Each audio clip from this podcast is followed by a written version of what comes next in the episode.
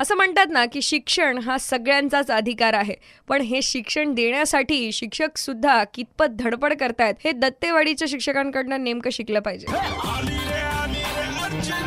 Morning number one घेऊन on super it's ninety three point five red F M जसं मी तुम्हाला सांगितलं की सोयगाव तालुक्यातला दत्तवाडी इथली जी जिल्हा परिषदेची शाळा आहे त्यांनी नेबर कट्टा नावाचा एक उपक्रम सुरू केला आहे ज्यामध्ये मुलं हसत खेळत शिक्षण घेऊ शकतात. म्हणजे जसं प्रत्येकाकडे डिजिटल मोबाईल असणं शक्य नाही आणि जर मोबाईल असला तर नेटवर्क असणं शक्य नाही. अशातच एस एम एसद्वारा अभ्यास पाठवला जातो आणि रोज ह्या नेबर कट्ट्याच्या अंतर्गत मुलांना मग स्पेलिंग्ज असतील प्राण्यांचे आवाज असतील नक्कल असेल अशा सगळ्या गोष्टी शिकवल्या जातात. आणि ह्याच शाळेचे प्रिन्सिपल बापू बाविस्कर माझ्यासोबत फोन लाईनवर आहेत. तर बेसिकली आपण शेजारी शेजारी बसून अभ्यास करायचा आहे पण सोशल डिस्टन्सिंग पाळून हा अभ्यास करायचा आहे अशातच हो. जेव्हा तुम्ही ही आयडिया गावकऱ्यांना आणि मुलांना सांगितली तेव्हा त्यांनी कसा प्रतिसाद दिला ह्या नेबर कट्ट्याला? सुरुवातीला काय झालं मॅडम आमचं गाव रेड झोनच्या जवळचं बफर झोनमध्ये होतं. बरं. त्यामुळं थोडस रिस्की होते पालकांना कोरोनाबद्दल चुकीची संकल्पना होती भीती ओके. होती. त्याच्यावर आम्ही थोडस कार्य केलं नंतर मग ही संकल्पना ज्यावेळेस पालकांसमोर गेली तर जी. त्यावेळेस पालकांनाही ती संकल्पना आवडली. क्या बात आहे. कारण याच्याने कोरोनाही संसर्ग होत नाही आणि मुलांचं अभ्यासासोबत खेळ मनोरंजनही होणार होतं. त्याच्यामुळे जे लॉकडाऊन काळात मुलांना जो कंटाळा येत होता घरात जी. त्याचं बरंचसं समाधान या नेबरकट्ट्यातून होणार होतं.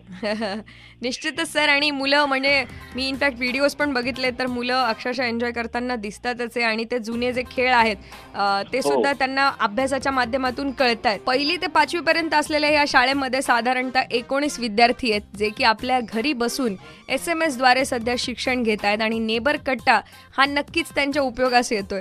तो ये जो इनोव्हेशन है इसके लिए तो सलाम है भाई. 93.5 रेड एफ एम बजाते रहो.